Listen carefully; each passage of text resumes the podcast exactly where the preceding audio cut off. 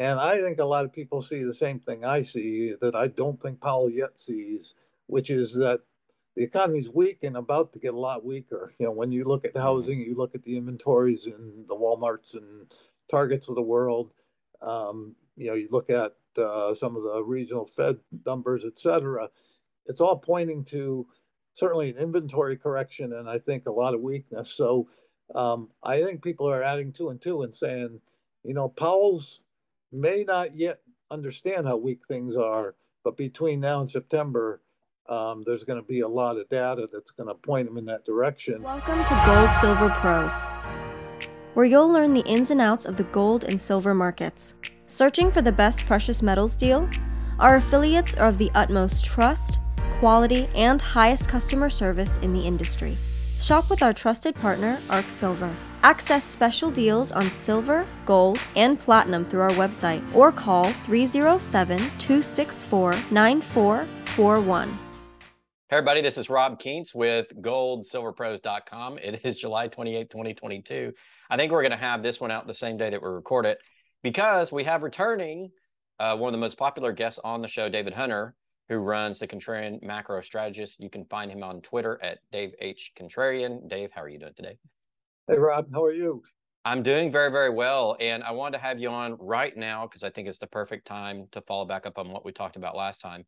And what we talked about earlier this year, David, was how the markets could correct and maybe come back for another stage called the melt up. And I'll let you get into all of that theory here in a moment because I know that where the markets are right now definitely isn't where they were a year ago. But I wanted to start with a tweet that you had out. Um, actually, you put this out today, early this morning. And the tweet reads, and I, let me actually put it up on screen here, David, for people to, to follow along if they want. Sure. You said, investors are parsing Powell's words, determine if he is getting close to a pivot. What I heard yesterday was a continued focus on inflation and still a lack of awareness of the deep recession that's coming. I suspect that will change between now and the September meeting as data worsens. So And this got a lot of play today so far, David, on, on people trying to clarify what's coming. Is it going to be the melt up? Is it going to be a crash? What explain what you think is going to happen for the rest of the year? Sure. In terms of that tweet, basically, it, it was clear to me. I mean, the market ran with his comments yesterday, and I heard a lot of talk that people are saying, you know, he's he's really showing that he's ready to pivot or, you know, starting to ease up on things. I didn't hear that so much. I think what may have gotten the market going or gotten people a little excited is that he said, we're no longer giving forward guidance and we're going to go meeting to meeting. And I think a lot of people see the same thing I see that I don't think Powell yet sees, which is that the economy's weak and about to get a lot weaker. You know, when you look at housing, you look at the inventories in the Walmarts and Targets of the world, um, you know, you look at Uh, some of the regional Fed numbers, et cetera, it's all pointing to certainly an inventory correction and I think a lot of weakness. So um, I think people are adding two and two and saying, you know, Powell's may not yet understand how weak things are, but between now and September, um, there's going to be a lot of data that's going to point them in that direction, which probably means we may have seen, even though he said no, Uh, or likely no, I think we may have seen uh, the last hike for a while.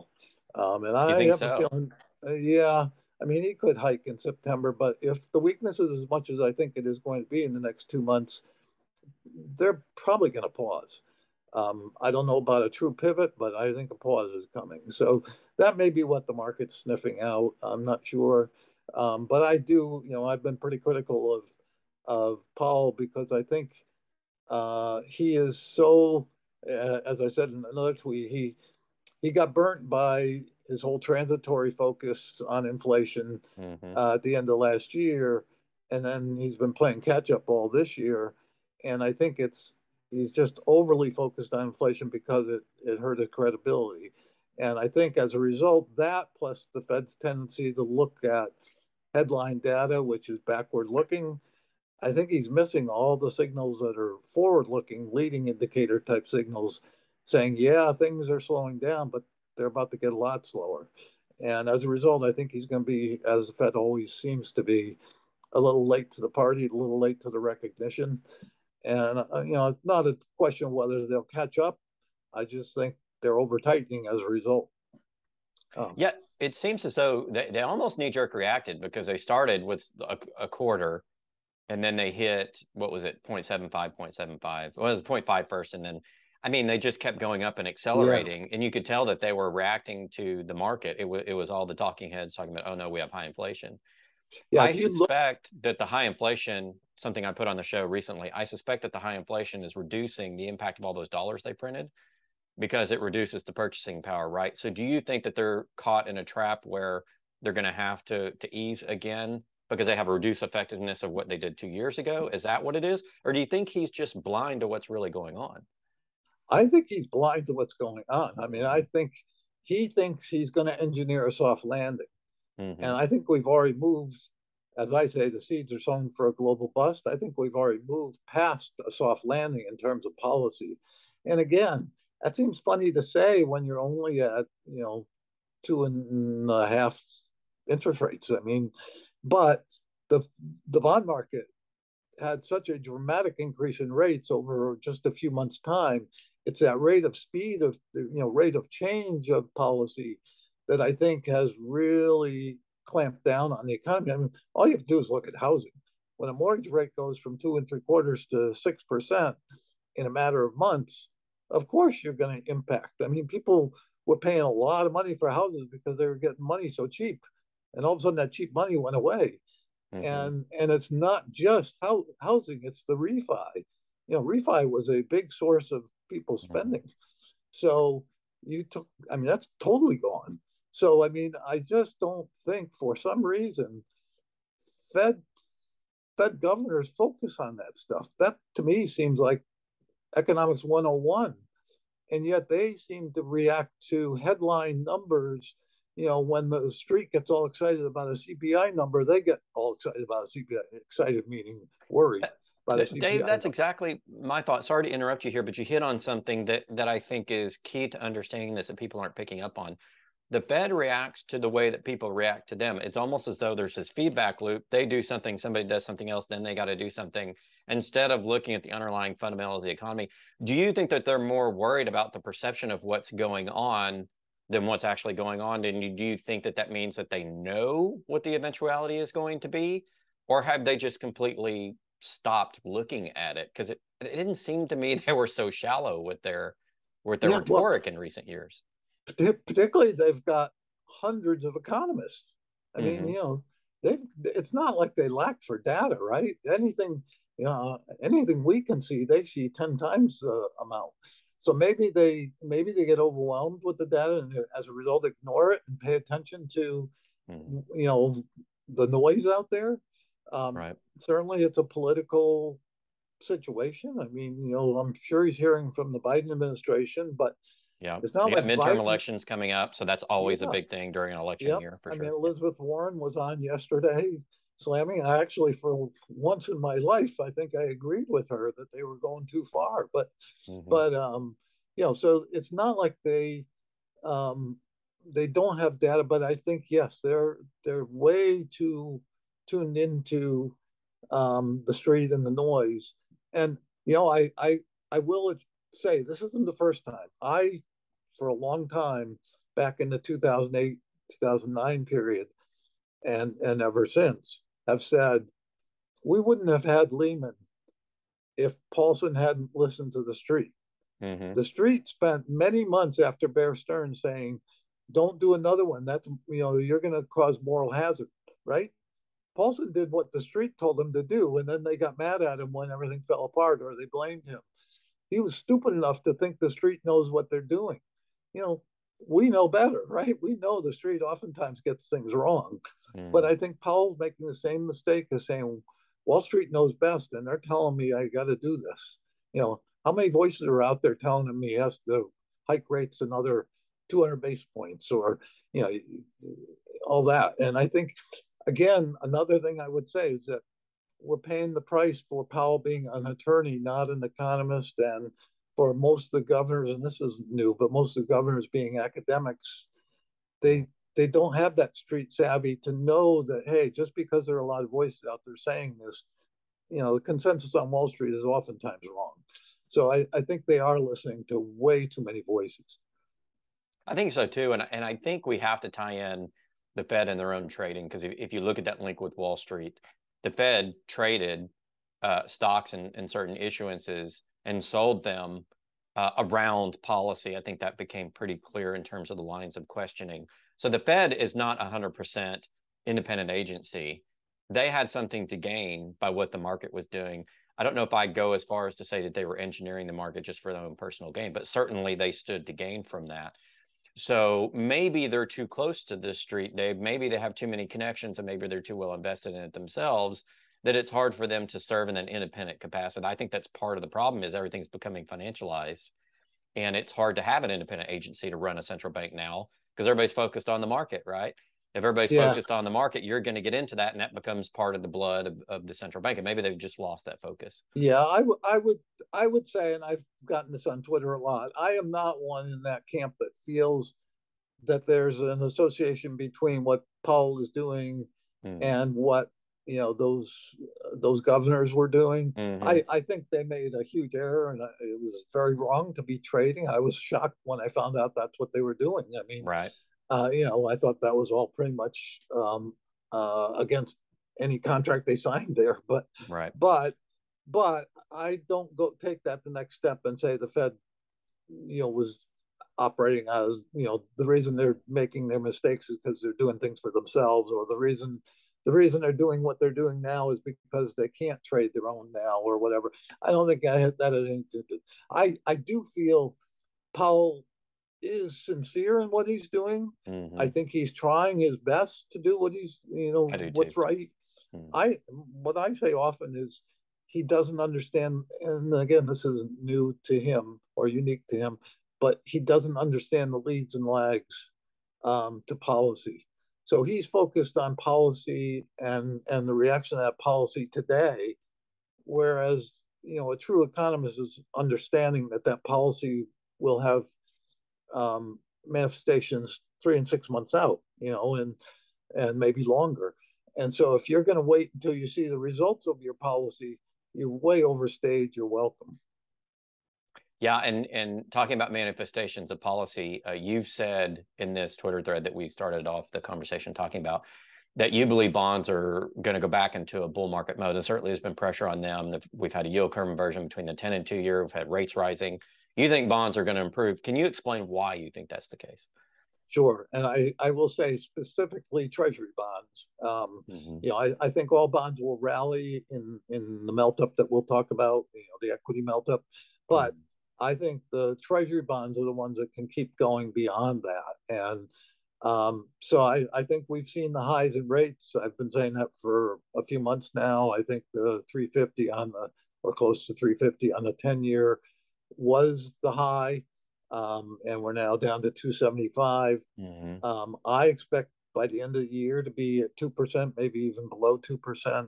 Mm-hmm. uh, and next year, in a global bust, which is the extension of this recession into something much worse, I think you're going to see a zero percent ten year, probably a quarter to a half on the thirty year. And I actually think the ten year is probably going to go into negative territory. As much as the Fed hates negative rates, they're not going to have a choice next year.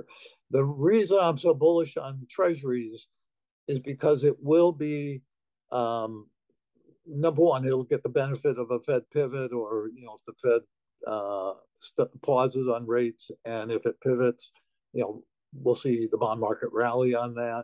But then beyond that, uh, it will become the place to run and hide, the place for safety, when the bond, when the equity market's going through a bear market and all assets are pretty much tumbling uh, because of a global bust. I, you know, I use the term global bust to describe something that I think is going to be worse than two thousand eight, nine, mm-hmm. and particularly worse overseas.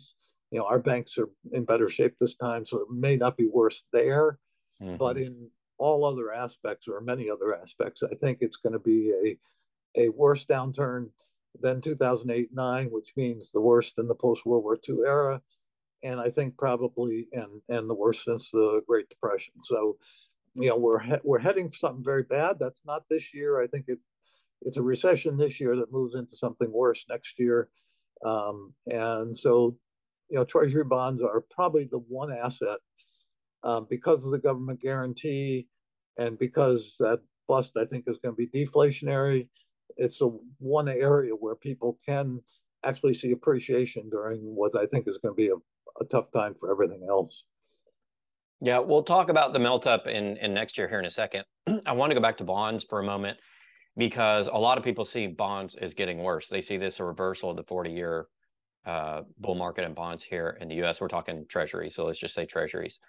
And they're concerned that all the de-dollarization, the dumping outside of the U S is going to negatively affect bonds and maybe have to drive up yields to get people to buy them. However, what you're saying is there's still going to be that flight to safety trade, you know, as the market fundamentals worsen. Can you explain, is it possible in a world in which a lot of the bonds are being dumped around, not all of them, but a lot of the bonds are being dumped, there's some de-dollarization pressures around the world in which the bonds could improve? Is this a temporary phenomenon? And do you think that Wall Street eventually will move away from bonds? Or do you think this is like the last push into bonds for safe haven status for a while? Yeah, this is this is certainly going to be, I think we're coming to the end of a forty-year bond bull market. Mm-hmm. um, and I think the what comes on the other side of the global bust will probably be in in seven or eight years. I think we could reverse forty years of declines in rates.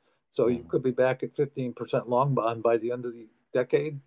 That's a huge move. I mean, obviously. Yeah. So so I think this is that final flush in, in rates down to, you know, levels nobody could ever believe we'd see, mm-hmm. because I think we're going to go, everybody's worried about inflation right now, but yeah. I think we're going into deflation next year because of how bad the economy is. Um, and that's the other thing. Is, uh, you know, not this year. Again, there is, you know, there's a supply demand thing where if foreigners are selling, if China's selling or Japan is selling, um, you know, that certainly adds to the supply and takes away from demand. Um, but I think there's going to be enough demand because rates are, because the economy is going into recession. There'll be enough domestic demand. Um, But the Fed may, you know, I don't know what's going to happen in the latter part of this year, in the last several months of this year, in terms of Q E. Mm-hmm. They seem to be wanting to do Q T. So I'm not going to assume we're going to see a Fed pivot to Q E all of a sudden before mm-hmm. they even start Q T.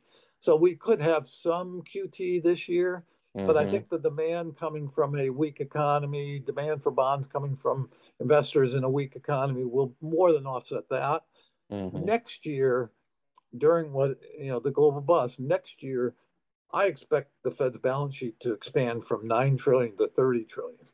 So there'll wow. be plenty of demand for bonds. Now, there's also going to be plenty of new supply of treasuries because it's going to be accompanied by a lot of fiscal expansion, you know. But I that's why I think you can get to zero percent ten-year is that. Sure, you could in, with that demand very easily. You could. Yeah. If, mm. if we, and the reason I say something as outrageous as thirty trillion dollars is I think we're going to have a free-falling financial system around the world mm-hmm. because of a lot of policy mistakes that are being made mm-hmm. and because of what the pandemic did to make all economies fragile and what the dollar did to emerging market debt this year or emerging market economies this year. There are just so many things coming to a head here in the next year that I think lead to a financial crisis unlike any we've seen in history.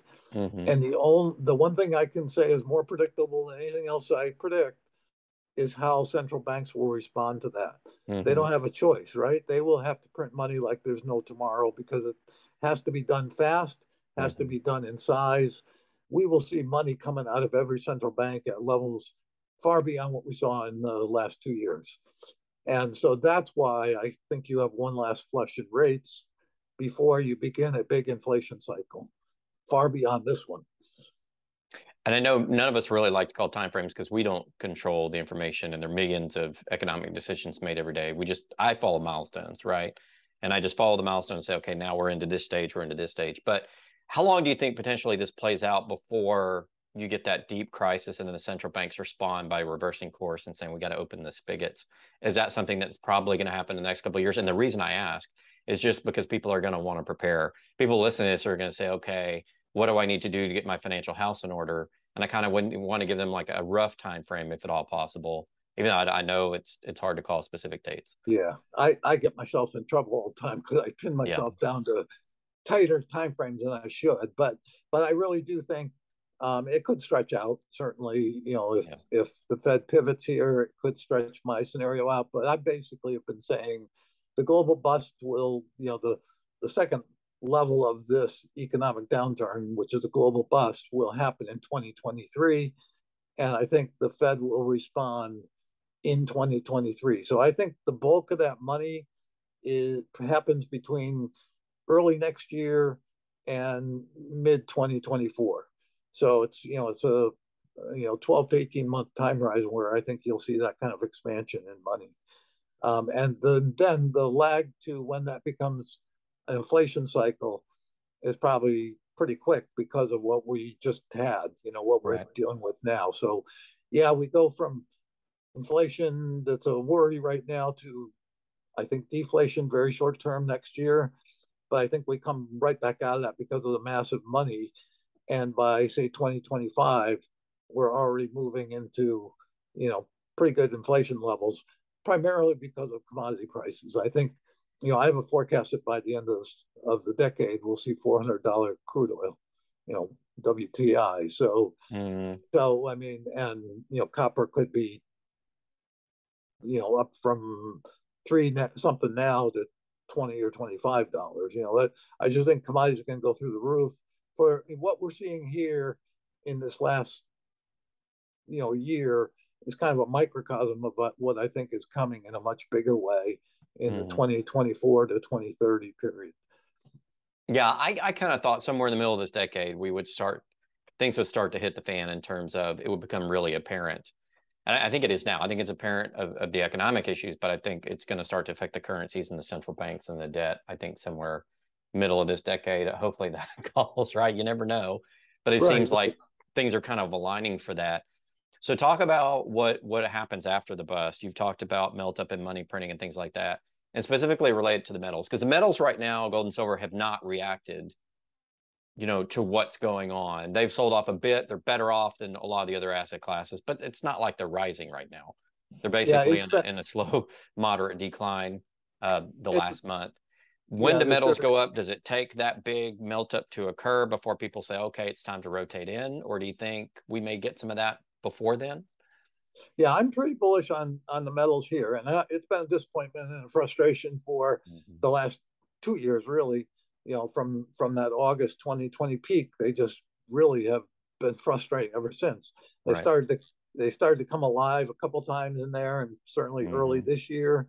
And as you said, they've outperformed equities, but not in a good, you know, it's just because equities were so weak in the right. first half of this year. But but I, I do think gold and silver, I think gold bottomed last Thursday, you know, came down on a log chart right down to the long-term trend back to twenty, back to two thousand one.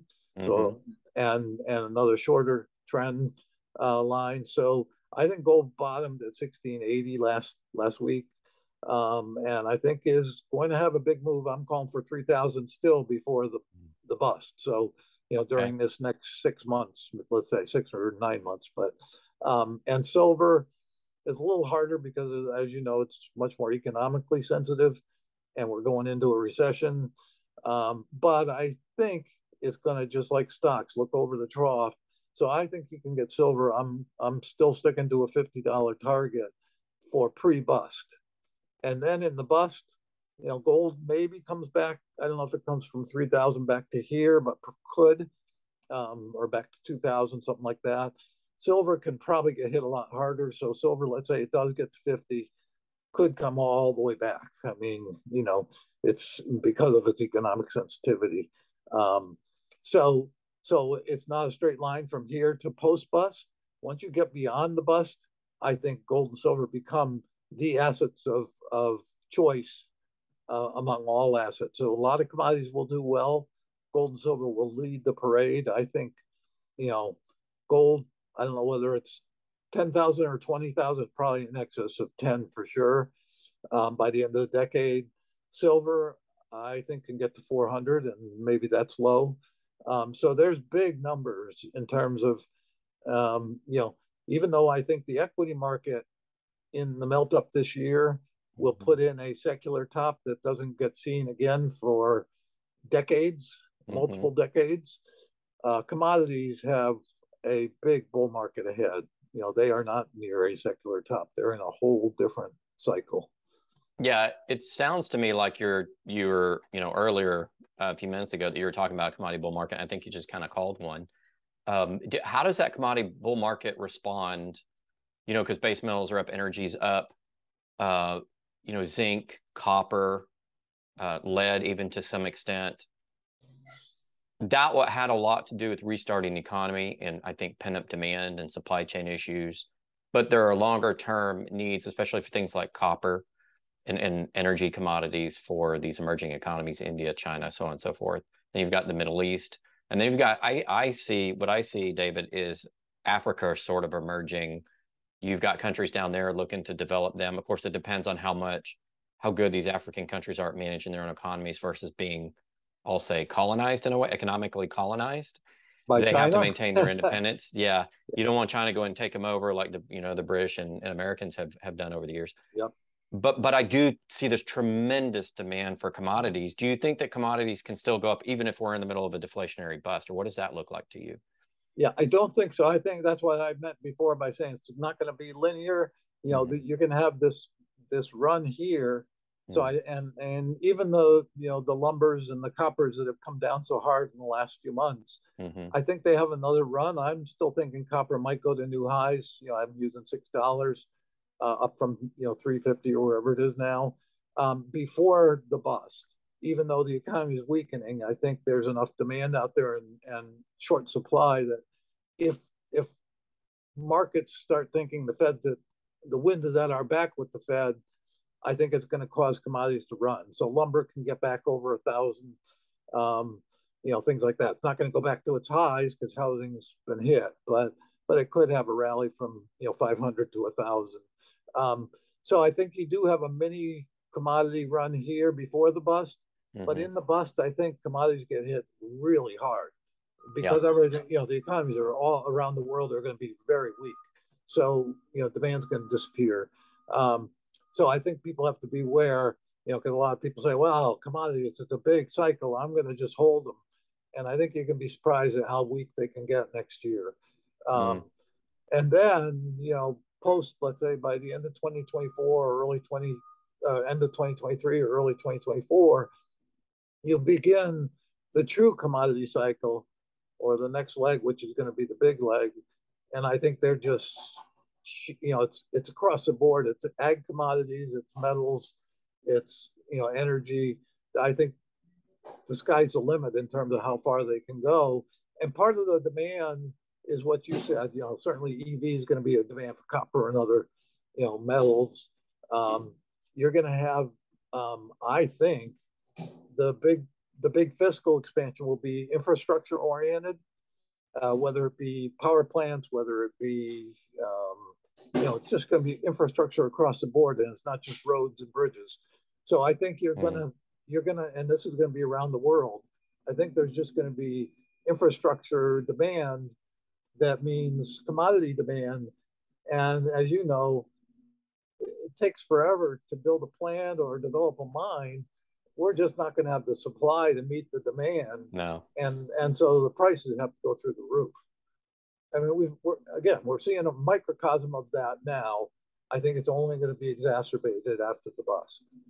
Yeah, David, so much of what you and I do and a lot of market analysts do is we look at things as they're happening in time, but we we look at it historically, and history really teaches us a lot, and things don't always repeat exactly. A lot of times they rhyme, or you can get clues from the past. So we appreciate the fact that you've studied the markets for so long and are providing sort of a, a wider term view of what's going to happen. Last question for you. I'm going to leave this open. Any last uh, words of wisdom uh, for the viewers on what's coming ahead? Anything that we haven't talked about? Um, yeah, because we really didn't talk about the melt up. Let me just kind of fill in the blanks okay. there and say, you know, I really do think we've seen the lows of this correction mm-hmm. uh, in the stock market. Um, and as I told you before the um, talk, um, I, I think there's a chance, there's a, a potential setup where you could see the S and P run to forty-one fifty or thereabouts, you know, in the next few days, and then pull back to thirty-eight hundred. Mm-hmm. It doesn't have to happen. It's just a possible setup. That's the only thing in the way of, I think, this melt up really getting going. Okay. Uh, so you either have one more step back and then go, or you just keep going here. And I believe whether it takes three months, six months, or eight months, um, it's something in that time frame. I think you'll go from where we are now on on in the market, you know, S and P four thousand, um, you know, NASDAQ under twelve thousand. Um, I think you'll see S and P up to six thousand. And the NASDAQ up to twenty thousand, the Dow up to forty-five thousand, the Russell up to three thousand. Those are huge moves, probably unprecedented if they happen in that kind of time frame, what I call a final parabolic blow-off or melt-up into a secular top, a secular top that I think that secular market, bull market started in nineteen eighty-two. Uh, and that was when disinflation really started and was the wind at the back of the a bull market in stock. So, so I think we are putting in a very major top either late this year or early next. Mm-hmm. And, uh, and again, there'll be places in the market beyond the bust, after the bust, you know, commodity producers, industrial stocks, you know, lots of things like that, that will, will go way beyond their highs. But the indexes, I think, are seeing highs that they will not see again for decades. Mm-hmm. So, Um, so I think it's really important for people to understand that indexing worked very well in the last forty years um, because of lower interest rates. If we get into an inflation environment that pushes interest rates back from zero to fifteen percent uh, or thereabouts, um, you know, you're going to have P multiples contracting, and it's going to make it impossible for the indexes to move forward.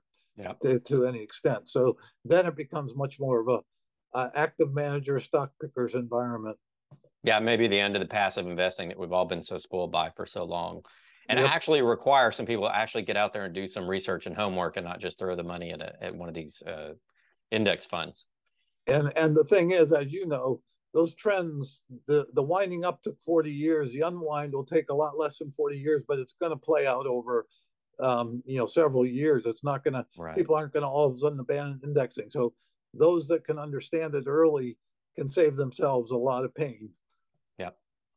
David, thank you so much for coming on the program. How can people find you if they're interested in your information? The reason I say this is you had a very, very popular service uh, on Twitter, and as well as your own uh, information that you put out. How, how do they go about reaching out to you? Sure. Um, yeah, I'm on Twitter every day at Dave H. Contrarian.